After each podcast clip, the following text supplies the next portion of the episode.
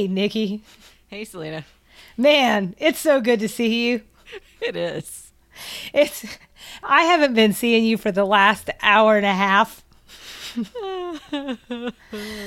uh, guys, we've had some audio issues. We're just going to skip right past that because we've got a whole episode to talk about. We're super excited. It's episode 18. We're raring into the end of season one. Raring. Are we rearing? Are we yeah. rearing or, or, are we limping? It looks tell. like I'm. It looks like I'm punching into 18. oh, this is where I start to sound manic. Anyways, that's a that's a real issue. So let's not let's not be let's not be unkind with that. Uh, but anyways, before we jump into episode 18, which is called "Oh Susanna," I owe you two outstanding items from our last episode, Nashville Bound, where Charlene uh, was maybe kind of going to become a country music singer. Okay. So, Okay. So the first thing that we had talked about was uh, you were giving us a primer on the Grand Ole Opry and your really, really, really wonderful extra sugar. And as part of that, we started talking about the Ryman, which was the home of the Grand Ole Opry before they actually had the Grand Ole Opry House. And we weren't sure when that was established. So I looked that up as promised. And the Ryman first opened its doors in 1892 and it did serve as the home of the Grand Ole Opry from 1943 to 1978. So, oh wow. One homework assignment up, one homework assignment down, and on to number 2. A plus. This one Oh, thank you. This one is um a, a, a, little it's a little it was a weird one because we got a mention that I didn't even catch. You did. It was so good job. It was of the Fuller Brush Company. This was something that Charlene's mom mentions. And uh, they were like door to door salespeople of uh, personal care items, including hairbrushes. And I had mentioned that it sounded like just from you describing it that if I was to look at my grandfather's hairbrush, that it's probably like the ones that they sold. So um, don't have access to his hairbrush right now. Do have access to the interwebs. Um, did a little browsy browsy, and what I wound up finding was that what I saw there does look an awful lot like his. Surprising uh, price point Mm, really? Seven, yo, um, seventy dollars. Holy moly for a hairbrush! Yeah, I do think there's a lifetime guarantee, but that's still, I don't know.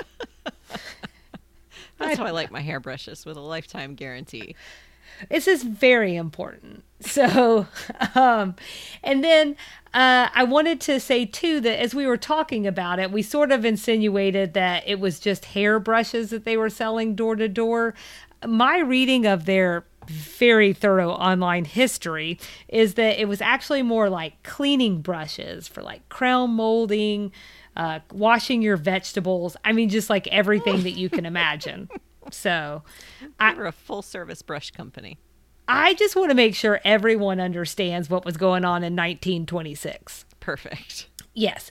And then like okay so this reference in 2021 was totally lost on you and i okay mm-hmm. uh, but one thing that i thought was really cool in their history that shows just how baked into the culture that this group was there were actually not one but two different movies featuring very famous people from the time and the whole movie centered around them being fuller brush men what? Or in one case, Fuller Brush Girl.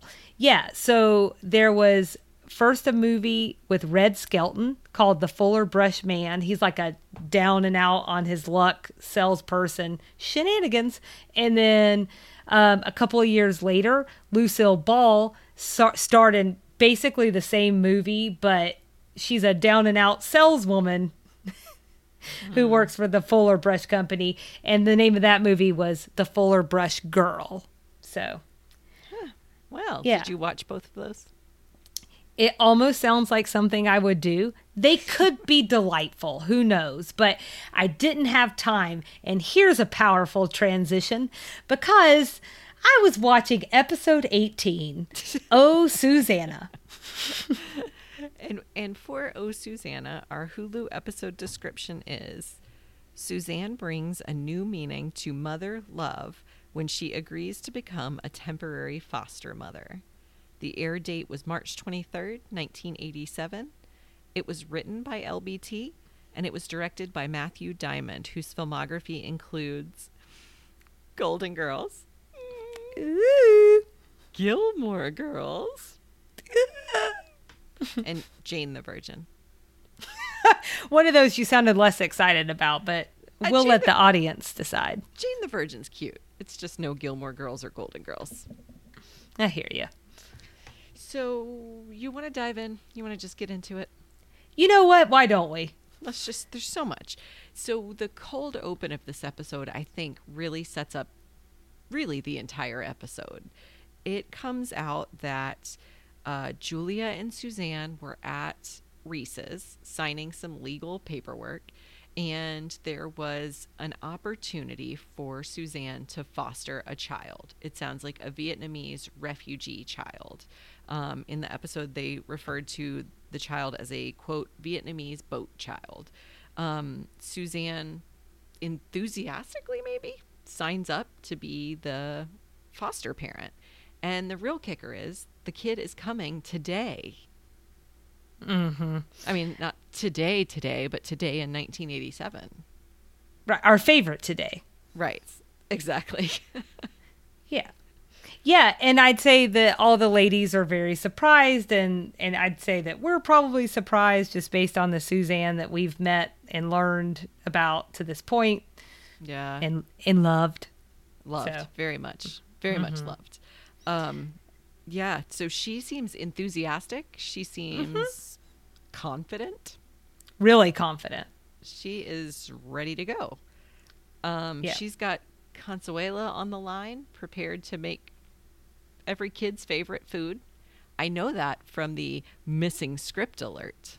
Oh, oh, tell me It- about it.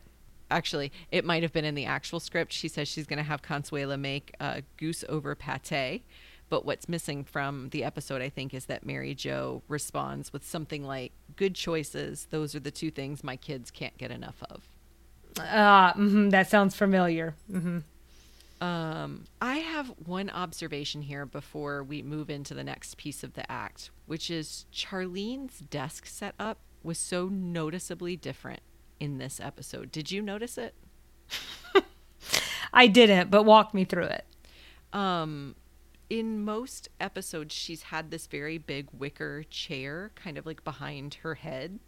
And in this episode, it was a very normal chair. There was no big wicker chair. And I mean, like, she's had that wicker chair throughout most of this first season. Um, Right. and then there was something different about the bookshelf behind her. And then when they pan around to the, f- like, the first floor of Sugar Baker's, a lot looks different. And I think I've read somewhere, and I tried to dig it up again for this episode and couldn't really find it. But I think I've read that the set changes a lot over that first season. Again, because if you've never heard this, some of the episodes were filmed out of order and aired out of order. It's funny that you say that because I've heard that some of the episodes were filmed out of order and then aired out of order. It's what I've heard. It's what I've heard. So I wonder actually if this. So we talked about um, in the breast cancer scare episode that that one seemed to be almost written in real time. Um, LBT was writing it over the holiday season when she was home with her family, and the episode aired in like February. I wonder if this episode actually was filmed maybe before the cancellation or something, or the hiatus or something. Oh, yeah, maybe. I don't know. It doesn't really matter. It's just interesting. Wait, they went over to Charlene, and I was like, something's different here. Yeah. Just so much looked different. Yeah. It's definitely a noticeable chair, so I feel silly that I didn't see it. I'll pay more attention next time. Thanks. I appreciate that. No, thank you. um, so that one was really bothering me. Wanted to check that off the list. Uh, so then we get into it. We get into her waiting to meet this little girl. Um, she's brought her a briefcase, every little girl's dream, um, and is ready to go. Julia, I think it was Julia, maybe Mary Jo, someone calls her out on the briefcase and like kids don't carry them and she said we'll get her some little luggage wheels she can roll it around the school which is always popular. Uh, but it is a Louis Vuitton briefcase. Does that count? Oh, was it really? Mm-hmm. Oh i see i didn't notice that i noticed the wicker chair missing It takes two, baby.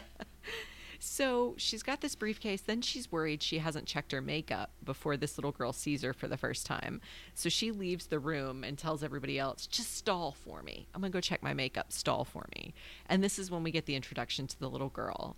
Her name is Lee Sing. And I think she's adorable. oh, yeah. The cutest. Is a killer cutie and also, incidentally, a Baptist, like Charlene. That's right. They have an instant connection. They do. It's um she's adorable. She's super charming. Um she meets all of the women in turn and then Suzanne comes into the room and finally meets her and their first meeting is the little girl giving her a giant hug and calling her mama. Oh, yeah. And right there, I think we all know it's going to be a tough episode. Yeah. Yeah, and it it did get tough. Did you have any initial reactions to their meeting?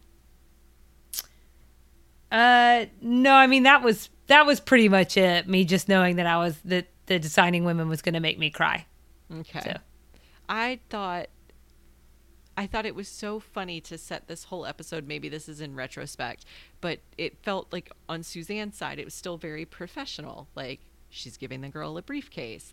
She goes to check her makeup because she's going to meet this new person. I'm putting it in quotes because I'm thinking like you would a client, and she just wants to look her best. And the little girl immediately breaks down that barrier and is like, reminder i'm a little girl and i'm looking for a family and it immediately sets up this episode of something very like you said very emotional very tough to watch at times Mm-hmm.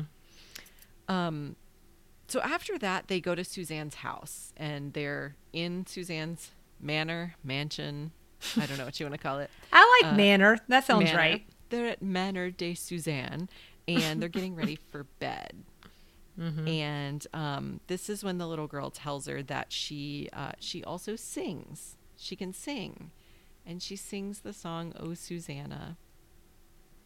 Oh Mm-hmm. gosh, Well, at this point, it's just foreshadowing, but yeah, and just kind of sweet, and you just kind of get the idea. Like they're sort of laying the groundwork that you know this girl is like, um, she's uh, not only is she the things that we said, but she's clever. yeah, yeah. Um, and uh, she's kind of an old soul, I think. So oh, that's a nice way of putting it. Yeah. Um, also, I noted too that, you know, we haven't been in Suzanne's house except for episode 3 And so this is the first time that we've been upstairs. Um, and I, I actually, uh, I was hoping maybe I could share like what stood out for me um, and see if anything did for you. But I would just say overarching is that we kind of get a, like a little sneak peek at Suzanne's um, sentimental side. Mm-hmm. You know, she has all of her beauty pageant crowns. Um, and and you can say what you want about that, but that is a sentimental thing, you know. They're like Um. Yeah, yeah, absolutely. Um, she has lots of pictures of her family. Um, we see a pillow from her grandma, uh, and sh it's it's one that so her grandma made it for and sewed something on it, and it says, "Dear little one, I wish two things: to give you roots, to give you wings." Um, which is going to wind up being a little bit more foreshadowing for the episode. So to go to the crowns real quick, because Lee Uh-huh. Sing is a little girl, so the crowns catch her eye, and she asks immediately if she can wear one, um, which I thought was really sweet. And then she shares that um, her whole family is in heaven, including I think she said a baby brother, Mm-hmm. And he died in the orphanage. Yeah, it's really like it's really sad. And I th- I think that was uh, the other thing you see that's good. Like they're connecting, right? she's like asking her some really pointed things about like who these people are and it's the pictures of Suzanne's family and then she shares the story and and I think we're what we're seeing here is really the walls coming down for Suzanne. Yeah. Like you said, it's all business at first. Yeah. And when we get to this point and we're talking about a real human being who's been through some real stuff and at such a young age, I mean, I think that it's really it's like we're seeing Suzanne change over the course of an episode. Yeah. Just to wrap this act up, uh, the little girl wants to sleep with Suzanne. Um, you could understand why. I'm sure there's been some trauma, and to have someone close to her probably would mean a lot. And she wants to wear the crown to bed, which I fully understand. Suzanne also fully understands and has tips for her to make for the maximum sleeping situation. Well, although she thought that she's ever done that before. Course. Well, no, no. Wink, wink. So that really takes us out of this act.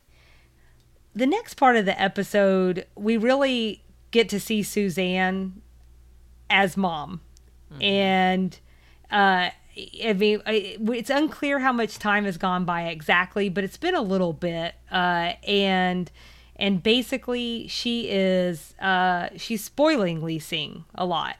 Yeah. And um, we'll spoiler uh, because you know what? Hopefully, folks have already watched the episode. Uh, the way the the way that this part really plays out is Suzanne and Lee Sing learn that the adoption papers wind up going through more quickly than expected, and so Lee Sing is going to have to be uh, going to Alabama with her adoptive parents, and they're kind of getting their time cut short here. Is essentially what's going on. One thing we learn also when this act opens is that Suzanne is throwing Lee Sing weekly birthday parties. I'm in. So, well, that for myself. I could definitely. Well, and I feel like in your 30s is when you really start to deserve that.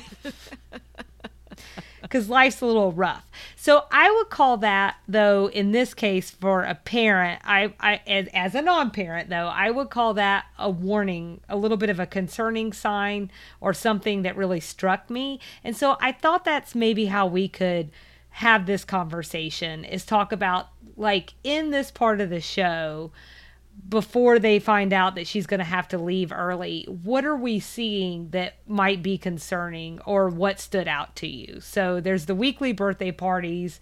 Anything else for you? the fact that this seven or eight year old is dressed exactly like Suzanne down to the pink dress suit. Um, Suzanne being super protective over the spelling test because her teacher gave her, I think, an A minus because she misspelled tractor, and giving Lee Sing the master charge card. What, what's wrong with that?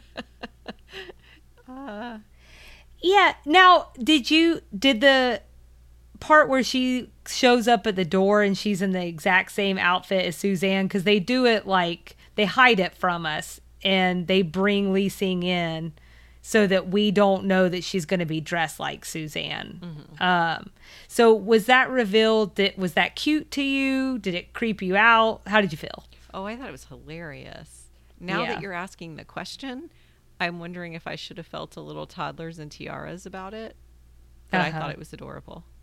It, I mean, it was played super cute, so I, I definitely didn't have a problem with it in the course of the show. I think, but it is sort of this body of evidence, if you will, that S- Suzanne is she's gonna she's setting herself up, although she don't I don't think she quite realizes it yet for a really tough time. Yeah. Um, I caught on to all of those things. I will add one additional thing is that, you know, I I think you noticed it in the last episode that, you know, Julia is being a little tough on people in the office.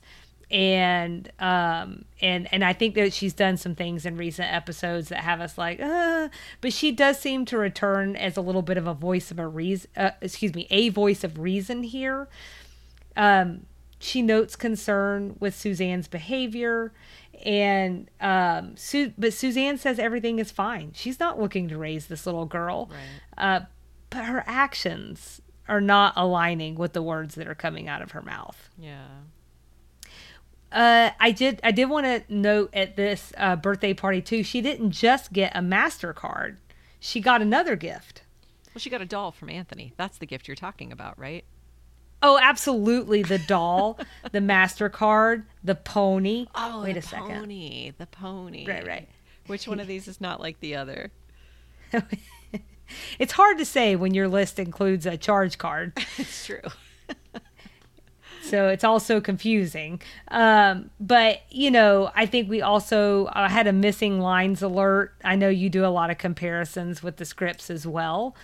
Um, we lost a line that I think was probably Anthony's about not even being able to be approved for a credit card. Oh. Um, this is after Charlene. It was a funny line. She was like, "I don't even have a limit that high." um, and then, uh, but the one I think is actually critical to the episode is when Lee Sing blows out her candles. She says out loud that she wishes that she could stay with Suzanne forever.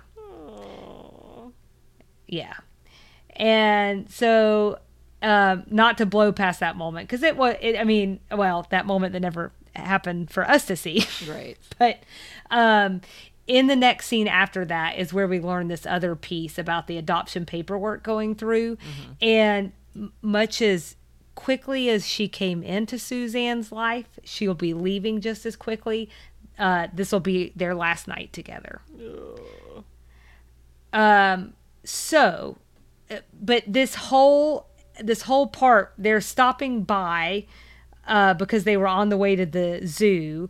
They stop by and um, they at Sugar Bakers, and that's where they find out the news. And to wrap this one up, I just the scene up. I just wanted to know if there was anything there at this part that stood out for you. Uh, the only thing that caught my attention was Lee Sing said yes, ma'am, when Mary Jo offered her an ice cream sandwich. So she is already fully into the training I would imagine Suzanne would be giving her on etiquette. Well, and it's very much so. I think that something that you and I probably heard a few times when we were little is that she says yes to Mary Jo, and she is prompted by Suzanne, Yes. yes, what? and our answer was always yes, ma'am. But because we're learning Suzanne's a little extra, her full response from Lee Sing that we get is yes, ma'am. Bad manners are worse than having no money. so well, there's some good stuff in there. yeah. Uh, the only other thing I was going to note, and this is just a plug for folks to stay ar- around for this week's extra sugar, we get a little bit of a product placement. Um, is the whole thing that actually drives Suzanne and Lee Sing back to Sugar Bakers, and it's that um, Lee Sing has forgotten her Teddy Ruxpin. Um, so I know that it sounds like you had some things at Suzanne's house then again, final night. Um, anything in particular here that stood out to you? this whole scene was tough for me to watch. Uh, there's a part where Lee Sing is on her knees praying and basically prays um, that, like, she wishes she could stay with Suzanne, and or if that's not possible, could they find a way to get her pony to Alabama so she can still have her pony, um, which was really cute. But the way that Suzanne is gazing at her and like looking at her so adoringly, I just felt that look in my soul. It was just um I- don't in my opinion and in my experience, I feel like it's the way I find myself looking at my kids all the time, which is sort of like this like combination of like amazement and love and adoration. Um, and I felt like all of those things crossed Delta Burke's face in that one moment. Um, and it just, like you said, bringing us full, almost full circle to Delta, like to this character. Um, to see that that um, development happening in this episode was really cool. It was, and I mean, we sort of get like pulled through all of these emotions, and I think that's what they they want from us, right? Um, and so we get kind of like um, some funny moments, and we get like the emotional notes. Um, I did think the thing with the pony was funny, like yeah, just try and get that pony over there if you can. um, and uh, but I also uh, thought that it was funny when she's because she's uh, she being Lee Sing is is really trying to kind of uh, make a case for staying. Mm-hmm. You know, she wants to stay because of school. She wants to stay because of Suzanne, all of these things. And I just think it's so funny because she says she really likes it here. Uh, what about Dora Maud, who every day in the lunchroom says, Hey, Lee Sing, you gonna get you another big biscuit? to which I was like, sign me up for this school where they're getting biscuits. Biscuits. so just the way she said it and her interpretation of a southern accent was adorable. It was so cute and much better than me trying to hear anybody else trying to do a southern accent when they botch it. yeah, it was adorable.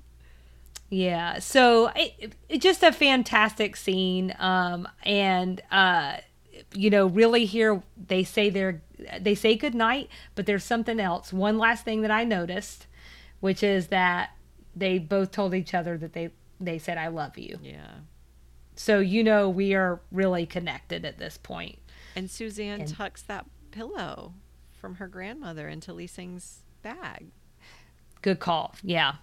Um, so she's giving I mean, I would say um, going back to the scene before the last time that they were in um, her room that first night that she stayed, I, I'm going to hazard a guess that that pillow is the most important thing to her in that room. Yeah. So um, I think it really shows just how special Lee Sing is. And I think it is a little preview for how difficult tomorrow is going to be. And the next day really is hard. It's so hard, in fact, that Suzanne doesn't show up. She and Lee Sing are nowhere to be found when the adoptive parents have shown up from Alabama.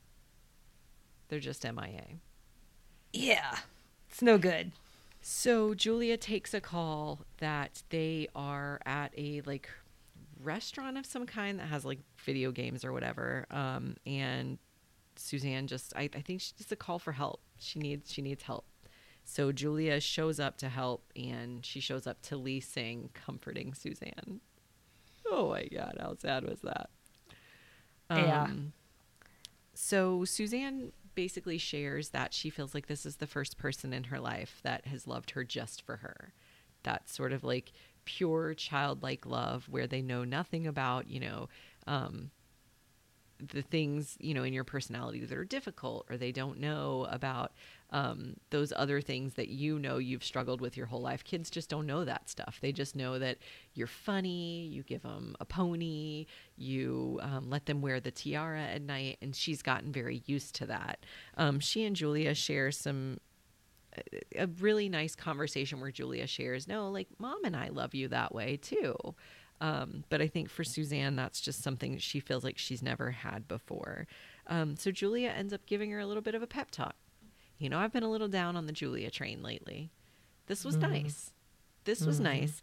And I will say she finally does something. She delivers one of her signature truths, but she did it really softly. So she said, like, I'm going to say something to you, and I'm saying it because I love you. And I, I hope you hear it that way and that is for the first time in your life, do something for someone else. Don't put yourself first. And right. um, that that was a light bulb moment for Suzanne, I think. Mm-hmm. And to me, it was an example of how Julia can take this like bulldog approach. She can take this um, knows everything approach and deliver it in a kind way or a way that people can receive because it was the truth Suzanne needed to hear, but it wasn't brash and harsh. Yeah, I thought I I totally agree with you. The only thing I felt like where she was a little a, a, little harsh was leading up to that moment where she just cut straight to the point with her and was like, "You need to do something for someone else." Um, is that she basically says, I, "I just don't think you're cut out to be a mom." Mm. Um, and I, I don't, a, I don't know. I agree with that. I think, um, I think uh, Suzanne has some lessons to learn, and I think that she should probably adjust some things, but most parents probably have to adjust some things over time. I mean, she was only doing it for two weeks. Mm-hmm. Um, and so I think that she's shown that uh, she has a great deal of care and love. She has means and uh, the ability and opportunity to take care of a child if she so wanted to. Uh, so I think that was my only uh, hang up on what Julia said. But you know, uh, oh, go ahead. I'm going to be honest with you. I might have blacked out there um, and just completely blanked out what she was saying. You were totally right. She did call into question all of that. And there was that really awful backhanded compliment like, you're really good at something, I'm sure. Yeah, it, it was it was a little bit of um, a tough start but mm-hmm. it was mm-hmm. also a really hard conversation. And mm-hmm. um, I do think it's just really that whole area is just a really hard thing to talk about, especially Julia's coming in. She does have a child. Suzanne's not had a child to this point, may never have one from the conversation that they're having. And I think those are a lot of big things that start rattling around in your head around Suzanne's age, who just turned 30, I hear. I'm sorry, 29. Um, but I I think that Julia's not wrong on some of these things about her not her needing to be careful about being selfish because I I saw some red flags leading up to this conversation. When Julia comes in, we see Lee Sing comforting Suzanne. Yeah it's played sweet in this moment, but I'm telling you, Nikki, if they change that lighting and remove the laugh track, we'd have a lifetime movie on our hands. Oh yeah, for sure. It's um it's that it's that role that classic role reversal that I think the point you're making is a really big red flag that there is an emotional um, inequality there or instability that's not supposed to exist. Well, it's also clear that Suzanne is mixed up. She's thinking, uh, you know, you were talking about how she loves the way Lee Sing makes her feel. Mm-hmm. But that's not what parents do. Yeah. I'm not saying that isn't a component, but it it's about what a child needs. Mm-hmm. Again, I want to be cautious. I always want to be cautious of wading into the parenting waters um, because that's not really necessarily for me to say since it's not my lived experience, but I have been a child of a person before. So I do have that experience. Um, and so that was just something that really struck me here. Um, you want to talk a little bit about uh, the, the, the pillow comes up because Julia does see that sticking out of the bag. I thought this was kind of a this was a throwaway conversation to me, honestly. Oh, okay. Uh-huh. Um, where Julia basically says, I see that you're giving her the pillow from grandma. And then she reads the quote back, and I don't remember what the words were, but wings and things, and we've had those. and okay, now I just want kicking chicken. and uh, uh, th- this is where it comes out from Suzanne that she thinks she's never. She says specifically, "I, I may never have a little girl," um, mm-hmm. and so she give she wants to give the pillow to Lee Sing, and Julia says, I think grandma would that would have meant a lot to grandma, basically. Mm-hmm. But you know, I think I, I, had a couple of thoughts here. Um, it's interesting that it struck you as a throwaway because I kind of looked at it as a button. Um, when Lee Sing gets a hold of that pillow, earlier on in the show and she reads it, she asks Suzanne what it means. Mm-hmm. And it took me a few watches because the first time I heard Suzanne say, she like started to try and explain it to her and she was like, uh, you'll, uh, you, you'll understand when you're older. Which is something parents do. I agree with that. But what struck me here is I'm not sure that Suzanne understood. Yeah, I think that's and, true. Okay, until right here and in this moment. So by giving her wings and getting her to her adopted parents, she is giving her roots and therefore fulfilling the platitude that's on this pillow. it's right. a sweet one though. Um, and uh, and then I thought it was really nice too because this is when Julia tells her, um, "Now you know what it felt like to be a mother." You and I are different TV watchers. I'm very practical. I'm like, is Lee Sing going with this other family or is she staying with Suzanne? That's what I, I got to get to the bottom of that. I got to know where's this going to end.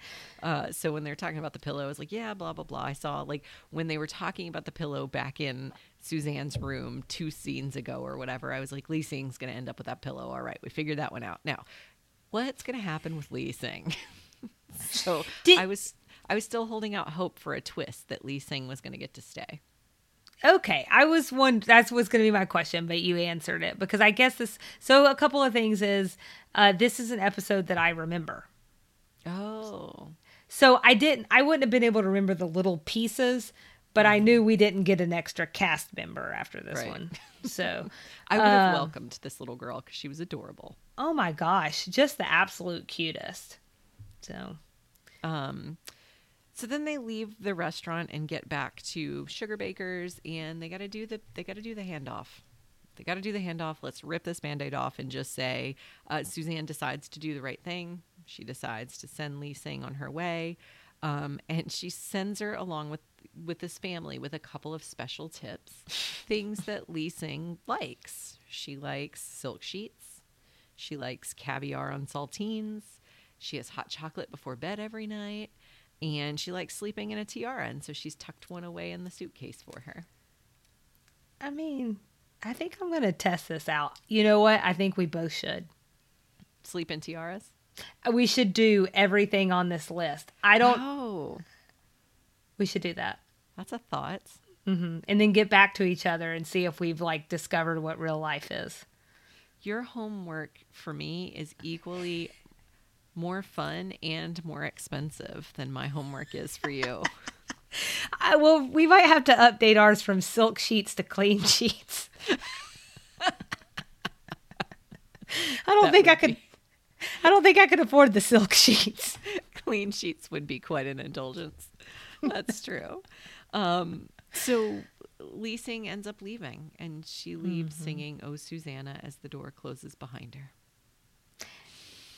Oh God! And I don't want to cheapen the moment, but I mean, if people don't know the words to "Oh Susanna," it you know, "Don't you cry for me." I'll be gone to Alabama with a banjo on my knee. But I think she sings the verse that's like, "I'll be coming back." From Alabama, Oh, I think is the one, which is probably at the tail end of the song. Yeah. Um, and so even on her way out, and I've, I'm covered in chills right now. She's comforting Suzanne. Yeah. She's just a little angel on earth. She is. She's she's also you said earlier in this episode that she is an old soul. She has obviously seen a lot. And we're talking about a character. I'm still going to let myself get swept up in it. She's seen a lot. This I think it's mm-hmm. I think there are a lot of kids that have been through life like this, especially the kids who end up in foster situations who have seen things that full-grown adults haven't seen. And oftentimes the types of adults that end up adopting these children haven't seen and can't fathom. So I think I, I I do see it as a red flag that she was having to comfort Suzanne, but it also feels very full circle to her character that she would be because that's it seems like that's just the kind of person that she is. She's seen a lot. She knows she knows what rough life is. And with all that she's been through, man, give her two weeks with hot chocolate every night and a Oh, little yeah. caviar and a saltine. I She's she's a pony here or there. J- just one. It's just one. I right. They didn't give her a whole stable full. It's fine. God So bless her. She's very sweet. And with that, the episode wraps up. And Suzanne didn't get didn't get her um her new child, and she had to say goodbye. that was the end. And then we fell apart. So Nikki, Hmm. it's harder to say this after such a sad episode, but um, are you ready to rate this sucker? I am. Are you? I am. Uh, are you coming in with a rating scale? I a hot and fresh rating scale. I have one. Ooh. I have bedtime tiaras. Oh, that's cute.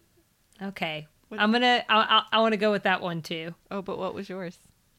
Teddy Ruxpin's. Oh, that's cute. I love Teddy Ruxpin. I am giving this episode brace yourself. Are you sitting down? Mm-hmm. Five out of five.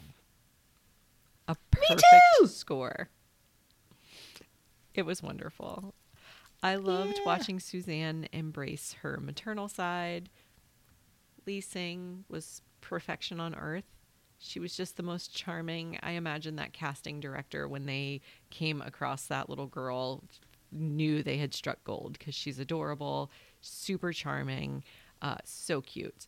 Um, it was just a really well done episode. We haven't really had that many that focused around Suzanne and around her as a character in all her flaws, but also in all her growth. So I was really excited to have that. Yeah, it's funny you say that because I feel like we've had a lot of like, it's like a rubber band, but then pulls back, but then it snaps, and it was she was the same. Right, right, right, right. So it was cool to see that change. So I'm five out of five too. Wow. Um, I think this is this might be my second. This your first for sure. I think it's my first, yeah. yeah, I think I also may have given Slumber Party a perfect score. Oh, I think you did. That sounds right. Um, so same thing for me. Lee Sing is just the tops, and I love the silly things that Suzanne was doing as a mom. Um, I loved all the emotional parts, seeing Suzanne be vulnerable, um, and you know, while she was being extravagant, and I think we could all agree she might need to dial it back just a little. Um, so the kid doesn't turn into an absolute monster. Um, there's like I said earlier, there's no reason that she couldn't adopt if that's what she wants to do. Yeah. Um, you know, she has the means uh, and help, and I just didn't really agree with what Julia said there. Uh, but that was pretty much it. So, did you find any 80s things you want to share? Wait, I had some combo things. Oh, You explained it. I know. You explained it so eloquently to me last time that I think I understand now. all right. But now I'm trying to remember why I put my first thing in. Oh, oh, my first thing is in a combo because it was unknown and also Uh-huh. 80s. And Okay. it was the concept of Vietnamese boat children. Okay. I was not familiar with that. Um, at a very high level, it is this idea of mass exodus of Vietnamese people from Vietnam following the Vietnam War. And um, there was, I believe, uh, an uptick in the 80s um, of the number of refugees from Vietnam. Was that on your list somewhere too?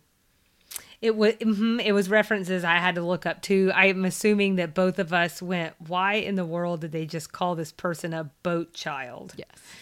But this was literally the term that they were using at the time, not just for children, but anyone that was um, really, you know, what that was a refugee and was just looking for a way out. Because uh, from what I read, and we can link to some articles, it was pretty bad. Yeah. Um, there's just no good transition. My second combo was 80s and Southern. It was Okay. Lee Sing's outfit when she was leaving. She was wearing, um, I, I probably had like five Easter outfits like this. I bet you did too. Uh, she had a little hat with a bow. She had white, uh, I think she had white gloves maybe. Um, I didn't wear white gloves, but I think she had them on. She had white tights and this adorable but really simple pastel dress. And that just, it took me immediately back to my childhood. Absolutely. Good call. hmm So I guess you didn't have any combo items because I made such a big deal about it that you took it out. No, no, no, no. I'm just pleased as punch that I finally, it only took 18 episodes, but I finally uh, explained myself. to be fair, I think you only introduced combos in like episode 14. So it really wasn't that many. Thanks for making me feel better. Um, 80s, obviously Teddy Ruxpin. And that was the only one. okay. Uh, I had arcade games as well because she was Oh. playing Pac Man in the background. I'm sure somebody's like, that game was released in 1976. I don't, maybe, but I think of it as an 80s thing. I don't care. You're probably correct. but we have the microphones right now. I'm just kidding. I just get so snarky at was gonna 1050. say, we have the microphones in the nearly midnight sass. right? And I'm like, and you can have it. uh, uh, Southern things. Uh, Suzanne mentioned the Azalea Festival. I didn't actually look up to see if this is a real thing, um, but she said Azalea. That felt southern. Did Yeah, you look did. it up? I did. Okay. But go ahead. um, Andy Griffith. Um, this was there was a whole diatribe by Charlene about how she just wishes everybody could raise their kids the way Andy raised Opie. And I think she immediately talked herself out of it and into the fact that Andy Taylor is the most toxic father of all time. Um, I had biscuits on my list, um, and just Birmingham, Alabama. How did I not have biscuit on my list after all that? It's not Lord. biscuit; it's biscuit. Have yourself a biscuit. um, was that everything on yours? That was it. Okay.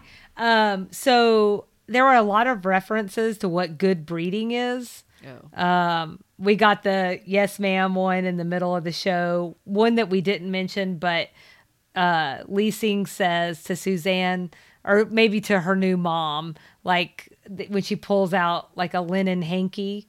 Oh, look, that's sign of good breeding. Oh, right. So I don't know, it just feels southern. Um, oh, for crying out loud. Suzanne says that when she chips an L. Um, that feels like a southern thing to say. Um, it may not be. Eh. And then I did look up the Azalea, Azalea Festival. It is a real thing. It's in North Carolina, and actually, uh, uh, there are some famous previous queens. Uh, Kelly Ripa being one of them. Oh, funny. So uh, I guess Suzanne was doing some traveling. Hmm, maybe. That makes sense, though. yeah. Uh, that's not that's not too terribly surprising. So I think we had good crossover on the rest of them, and uh, you took uh, you didn't take it. You already explained my reference. Um, so with the Vietnamese boat children. So thank you for doing that. And did you have any other references that you had to look up?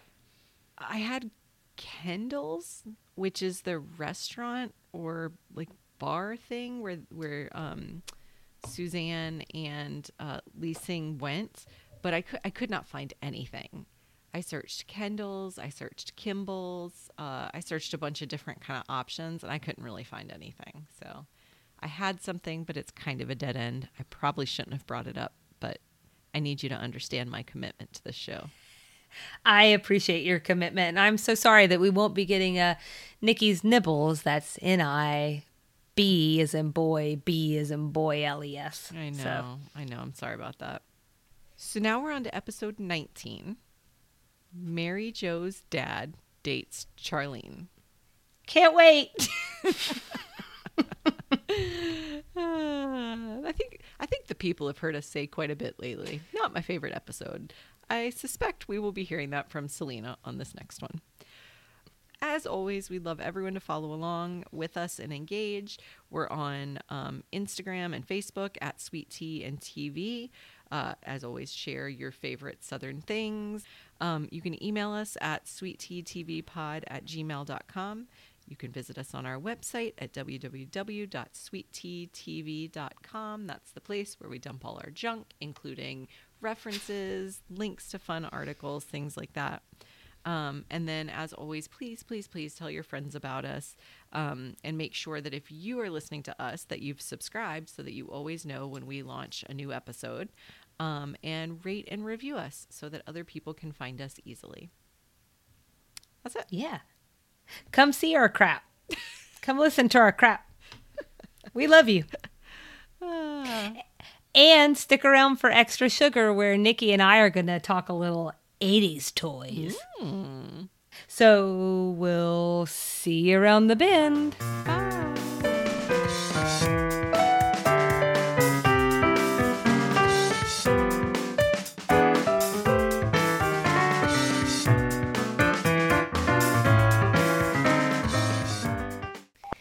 All right, Nikki, it's that time. It's that time for extra sugar. Are you ready? I'm ready. Well, this time we're going to focus on 80s toys, and that's Ew! and that's because we get a blatant Teddy Ruxpin product placement in the episode. And I, I was going to ask you this question, but I think I already know that you do remember Teddy Ruxpin, yes? Absolutely. So that means you had one. Absolutely. Well, uh, what if I told you I have a surprise? You bought me a Teddy Ruxpin? Well, I don't know if I bought you a Teddy Ruxpin, but what if I told you that I have here a Teddy Ruxpin? Is that the OG Teddy Ruxpin? No, my grandparents bought me one uh, when they reintroduced them in 07. I do have the initial one, but Casey made me put it away because it was very old and the eyeball fell out. Oh God. and it scared him, and he said I had to put it away. Good call, Casey. So this is the less scary version, Teddy. For folks who don't know, this was a toy released in 1985. It was a grand old year, a grand young year, excuse me. Grand young year. Mm-hmm. And so Teddy Ruxpin was really amazing for the time because it was like kind of like a Teddy robot of sorts. And he, he tells stories and his mouth would move. And you put this thing called a VHS tape in the back of him. And then, no? Tape, right? Oh, sorry. Yeah, it's a cassette tape in the back of him, and he tells stories. He also had uh movies and stuff that came along Oh, with yeah. him. Uh-huh. Um, I still have one of those VHS cassettes because there are a few things in my Casey will tell you I am a thrower. I will throw everything away. Mm-hmm. But there are a few sentimental things from my childhood that I can't get rid of, and this is one of them. I have a second surprise. Oh, you have two of them. Do you remember Grubby? Vaguely. Vaguely, I do. So so Grubby is uh I think he was Teddy Ruxpin's best friend. I'm I'm 36 guys. So It's been, I it's been a don't minute. Mhm. I do still know one of the songs, but I will not treat you to that. Oh, but um, he was one of Teddy Ruxpin's best friends, and uh, they went on adventures together, and it was glorious, and as were the '80s. So, I just wanted to share a little a little show and tell with you, Nikki. Thanks for doing that. My kids actually have a Teddy Ruxpin because there's like a re-intro introduction of him and my parents bought it for them and I think it is the creepiest thing I've nearly ever seen. and I have a deep appreciation and memory of loving Teddy Ruxpin. Well, things look different through children's eyes, and I think that's what we're going to come around to in this segment. Mm. That everything looks different, and I think we're just all much more jaded Yeah. at this point. So you get a little life experience under your belt, and suddenly that talking bear just looks so scary. it's the eyes. It's the eyes and I'm with Casey. If the eye was popped out, I'd be terrified. Ah, well, so I have a question before we jump into the actual true content of today's extra sugar, um, which is something kind of weird that I stumbled upon. Uh, do you have any favorite 80s toys that you want to tell me about? I have a few. How much Okay. time do we have? well, I'm just kidding. honey. I'm just kidding. So Teddy Ruxpin is on that list. Um, I also one that I recently rem- like rediscovered slash remembered is Polly Pocket. I have very vivid memories of my Polly Pocket um, compact, and I'm doing a hand motion for Selena, uh, only because my mom recently bought Carolina a Polly Pocket, a few Polly Pocket sets, a few. Thanks, mom. Tiny pieces. And as I'm playing with it, I'm remembering playing with my Polly Pockets. So I had to look them up because I was telling Carolina how different it used to be. Like it didn't. I don't remember it feeling this way, and it didn't do this. So I had to look it up, and I ended up down a rabbit hole in Polly Pocket. So I'll say Polly Pocket is one. Um, and I was forever and always a Barbie girl. Um, I had a huge collection of Barbies. So I have two Barbie memories, two toys I remember having in like the late 80s, very early 90s. One, a swimming pool that had a water slide. and the water, if I remember correctly, the water came down the water slide so Barbie could slide down it. I just remember thinking that was the coolest, schnazziest thing. Sounds fancy to me. And then I had a dream house. I had the Barbie dream house, and I spent a lot of time recently looking it up because if there was one thing I wish my parents had kept from my childhood, it is this house. It was a three piece house, it had skylights, um, it had um, window planters. I think it had some of those. Um, and it was the most amazing house. I used to play with it for hours, and I wish I could give that to my kids, but my parents sold it at a garage sale, so I don't have it. I'm sorry. We've all uh, had something that we treasured sold at a garage sale. so sad. It's part of the experience. Um, so I actually think I may have had that same um, Barbie doll house. Um, I think it was like it was like the Malibu Dream House or something. That might be like right. that. I think that's right. Okay. Yeah. So um, anything else that you wanted to share? Nope, that's it. Those are the ones Okay. that pop to mind when I think of that that era. So I think the things that stood out for me is that the ones that I most closely associate with the 80s are usually all like also television shows or had movies or something. Um, and that was sort of the marketing package that was being done then. And I'm sure is being done now. You'll know more than I do. Um, uh, but mine would be Care Bears, My My Little Pony, Rainbow Brite, and Jem and the Holograms. So- Oh, I knew this about you. I remember the Jem and the holograms because I'd never heard of them. Yeah, I mean, it was- me about them. it was a mid 80s feminist cartoon because she was a businesswoman by day and she was a rock star by night.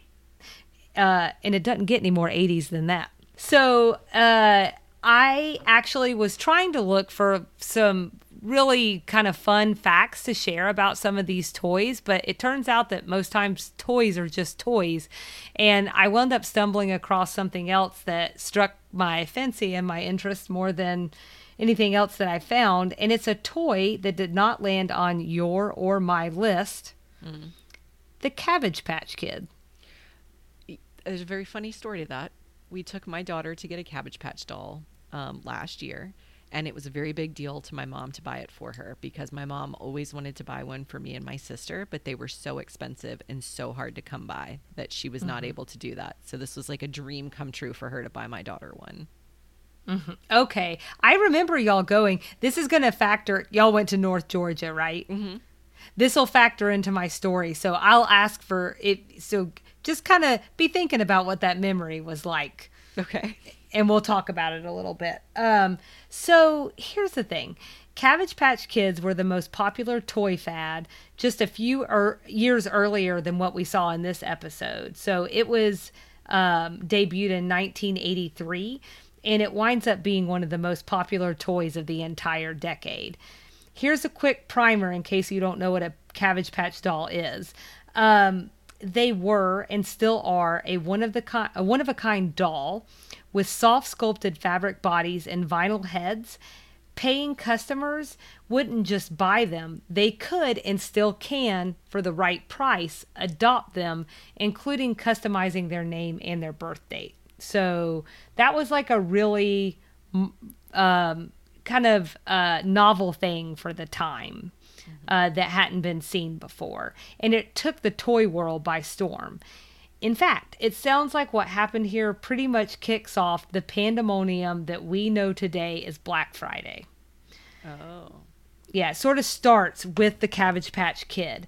Essentially, there wasn't enough supply that year when it debuted to meet the demand, with shoppers describing what took place as riots, massacres. Um, there were lines wrapped five times um, around buildings, reports of tramplings, broken bones, and adults snatching these toys from young kids' hands. Um, so not that not we're not showing our best selves with this doll. um, there was also some reports of local radio DJs who were having a field day and they were playing pranks on desperate parents and Oh, sending them to uh-huh and sending to, them to do like these wacky things. There was also a black market for these dolls. where they were going for as much as $2,000. Oh my gosh. So now we know why you couldn't have one, Nikki. It's true. Well, Very one, true. you weren't alive in 83. Right. So, number one. right. First problem. Uh, I think you may already know this, but uh, are you aware of the Southern connection to Cabbage Patch Kids in terms of the origin story? I am. Okay, so what? Tell me what you know. So I am remembering there is a young man, and I want to say like 18 or 19 years old, and I want to say North Carolina. I feel like maybe I shouldn't tell my recollection. Maybe you should just tell the truth. But now I'm committed. So young man, North Go all in. He was like hand making them and then started selling them at like farmers market sort of things, and um, then ended up mass marketing them. Did I get any of that right? You're pre- you were pretty close. So I'm going to go to the. There's two origin stories. One is like kind of like a mushroom trip, Okay. and the other one is like actual real life, is what you're talking about. But I want to start with say, the. I feel like there are three versions now. My version, and those two. So There's like I'm some to random teenager in North Carolina hatching these things. something. They're growing something. Um, so this is the origin story, the legend, if you will, that kids hear when they adopt a Cabbage Patch Kid. It states that a young boy named Xavier Roberts is led by a bunny bee. Oh, what's a bunny bee, you say? well, a bunny bee, when you've done some drugs, is it has the body of a bunny, but it zigs and zags like a bee. I don't know. Anyways, it leads this kid through a waterfall, down a long tunnel, and out into a magical land where a cabbage patch grew little children. This sounds like a nightmare. so, as legend has it, he agrees in talking to one of the children to find loving homes for each of them, and until then, to build a magical place where they could live and play. You've been to that place. I have. Yeah, it exists in Cleveland, Georgia, and it is Babyland General Hospital. I've been to both. Okay. There yep. was so again mm-hmm. an OG version, and mm-hmm. there is a new fancy version. I've been Right. to both. Right. I would I went to the original version. So if you're from Georgia, there's a hot chance that you've been. um, whether it be for a field trip or maybe you're just gone on a camping trip up in North Georgia, or maybe you're just lucky, whatever the case is. Um, you know, you you might find yourself at a, a hospital for dolls. The first one was so creepy. I was nine, so I, was like I- 18. Mm-hmm. Oh, oh, that's a terrible age for it that. was a very different experience. I just it was very dark. It was very dingy. It was the the story you just told is played out like in this hospital and like Mother Tree was very creepy. It was spooky. Yeah, yeah. It's kind of it. Kind of. I'm sure if if again nine years old, but if memory serves, it's kind of like the really older rides at Disney World or like even Universal, and they're kind of like Yeah. you know, and their mouths just move funny, and it's the animatronic animatronics are just really old. So the So, new one is really yeah. nice. Mm-hmm. The new one is a brand new building. It's gorgeous. Uh, yeah, uh, so I did read that uh, it's a 70,000 square foot space uh, featuring a magic crystal tree where guests can watch a live delivery of the of the Cabbage Patch Kids. That's right. A delivery. Did you know that the first one was actually a turn of the century medical facility that was renovated? I think it was haunted. Come on, so I was saying if that doesn't make it sound like a scary movie. I don't like. I think I know I saw that scary movie. So, um, anyway, so moving on, let's talk about the real life story that uh, isn't that fantastical mushroom trip. So. you were pretty close in your story. The young boy, Xavier Roberts, uh, in the made up legend, is the person credited with creating the dolls. Uh, this happens in the mid to late 70s. Uh, he is an art student that's inspired by needle molding. It's a German technique for fabric sculpture. Um, he winds up calling them little people. And like you said, like he was kind of, uh, not kind of, he was selling them at different art festivals, is what they were. Um, and all of these were hand stitched at the time, which you can still get today, completely hand stitched, starting at two hundred and fifty dollars. Oh my so gosh. If you if you feel so inclined. Um, it sounds like uh, he spends the next few years after creating these um, uh, at these art shows. He does include this whole adoption concept, uh, even back then, and eventually him and some artist friends they start a business and together they opened up babyland general hospital to the public um, he goes on to sell the toy company to Coleco in 1982, and they start mass producing it then, and the rest is history, right? Mm-hmm. Well, since I say right, you know it's not true. um, here's where it gets tricky. Apparently, part of the inspiration came from the design of an American folk artist from Kentucky named Martha Nelson Thomas. Another Southern connection. So she actually created dolls that she called doll babies. Um, they were also handmade. They were sold at craft fairs, and people could adopt them for their very own. Something seems similar, no? Mm-hmm.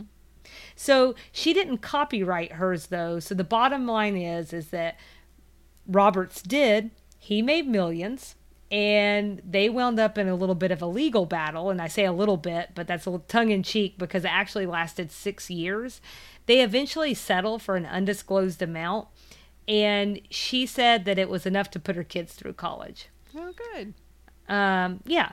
Uh, sadly, Thomas passed away in 2013, but this just sort of murkies up the water of the Cabbage Patch origin story, if you will. I've got one last weird connection for you. Are you ready? Well, I don't know. Am I? Well, what if I told you that there is also a connection between Cabbage Patch Kids and the occult? Oh gosh. Uh huh. So, one such story starts with Texas evangelist Phil Phillips, who wrote a book in 1986 titled Turmoil in the Toy Box. Amazon describes this book as dealing with ways toys and cartoons are being used to introduce the occult, violence, and pagan religions to millions of our children. Oh no. I know. He is quoted as saying a great number of toys on the market today, especially the more popular ones, are based on some of the very ideas, namely witchcraft and emulations and murder that God warns against. Uh, his concerns with the kids from the patch was that uh, these were idols that were treated like real babies. That one's actually not that strange. Uh, the one about ET is uh, this. Ex- yeah, this was a he said was a demonic looking alien with godlike powers and occult tendencies who rises from the dead but doesn't go to heaven. Okay. So Don't come after I- ET. I, yeah, don't don't you even dare talk about ET. ET is a saint and everyone knows it. um, so this all came from an Orlando Sentinel article, and it was definitely poking fun at this guy. There's no doubt about it. But his book had sold a hundred thousand copies about eight months after being published, and I gotta be honest with you, that's a little scary to me. There's a hundred thousand people that wanted to own that book. Uh huh. And then here's the second connection. Uh, Bill Gothard also took issues with the dolls. Now, if that name sounds familiar to you, he is a Christian minister who founded the Institute in Basic Life Principles and then the Advanced Training Institute. This is a fundamentalist Christian homeschooling group. It's the same one that the Duggar family follows or followed. I, I don't know how old those kids are. The show got canceled. I don't know. But it's what they followed in case that might be why it sounds familiar to you if it does. Um, he, he had a little a little incident back in 2014, and we'll just say he stepped down from his position. Uh, I found a blog written by a woman who was homeschooled through ATI that he developed, and she was in a seminar, and he was known for his seminars, where Gothard said that Cabbage Patch dolls had been given demons, satanic for excuse me, they had been given demon, satanic, and foreign god names, which were allowing Satan to have ground in people's lives and in their homes. The evidence was anecdotal stories of children waking with night terrors, but these night terrors stopped when the dolls were not only removed from their home, but they were also ceremoniously burned. So, I'm only It- laughing because I'm imagining parents waiting in line for hours and hours and hours to get these dolls, knowing that right down the street, Joe Schmo is burning it. here's what I love about you, Nikki you're pragmatic. Why are you going to spend $250 on this hand stitched doll and then throw it in the flames? Doesn't make any sense. You could have resold that. Right. I, the whole thing, I can see how somebody might be like, I mean, is this for real though? But it said, you know, uh, it, I, there was a comment underneath her blog from someone else who said that her parents did the same thing and burned their doll when they were younger. Um, and then there were even more stories. I found a, a Gawker article and we'll link to that. So, questions? So many. so many. But you know what I think I'll do? I think I'll visit those references in the show notes on our website and I'll educate myself. Yeah, go look at some crap. I don't understand Cabbage Patch Kids. I uh, I, I, I don't remember wanting one. Like I I think what you pointed out at the beginning is that maybe it was a little tiny bit before my time. I don't really remember wanting one. I definitely remember friends having them and then having older friends remembering having them as like this really special thing. Um, so we took my daughter last year. I had this really big fear Babyland General was going to be super creepy. Again, it is a really nice little place. Not little, it's a very nice big place. I felt like the dolls were not cheap, but I didn't feel like they were $250 expensive. I felt like Right. if you were buying a Christmas present or a birthday present, it's a nice treat for your little one. Um, It was a fun day trip. It's up, like you said, up toward North Georgia. It's just a pretty part of the country anyway. It's worth going. I just don't understand the allure of Cabbage Patch Kids. it, yeah, it's not for me. And I'm not, I'm, I'm honestly, I'm just, like you said a few episodes back, I'm just reporting the facts that I read. because I just thought it was so, I, I'm sitting here looking for like something fun to report. And I ran across 15 art- articles that are literally titled things like this. The dark underbelly of the Cabbage Patch Kid. And I was like, crap, I've seen 15 of these now. I, we got to talk about it. I, I appreciate you bringing this to our attention. I never, I never would have known that link. So I appreciate that. Yeah, and I mean, look, they're not all two hundred and fifty dollars. Those are hand stitched ones uh, that are harken back to those original dolls that um, Robert sold at the fair. Um, you know, I mean, he's built an empire. He's obviously very marketing savvy. Uh, he found something that work uh, that works. I I saw that two hundred and fifty thousand visit Babyland each year. That blows my mind. Yeah, so they're doing something right. So just because it's not for me and just because it's not necessarily for you, uh, you know, it is a quirky thing that's here in Georgia. Um, so I I love seeing quirky things and I love a little kitsch and that's bringing the kitsch and and so much more. Um, but just wanted to share that kind of weird and a little twisted history behind just a little doll. That's crazy. Just and then I'm just going to end it like this. Man, I sure am glad that I was a Teddy Ruxpin girl. and that, my friends, is this edition of Extra Sugar.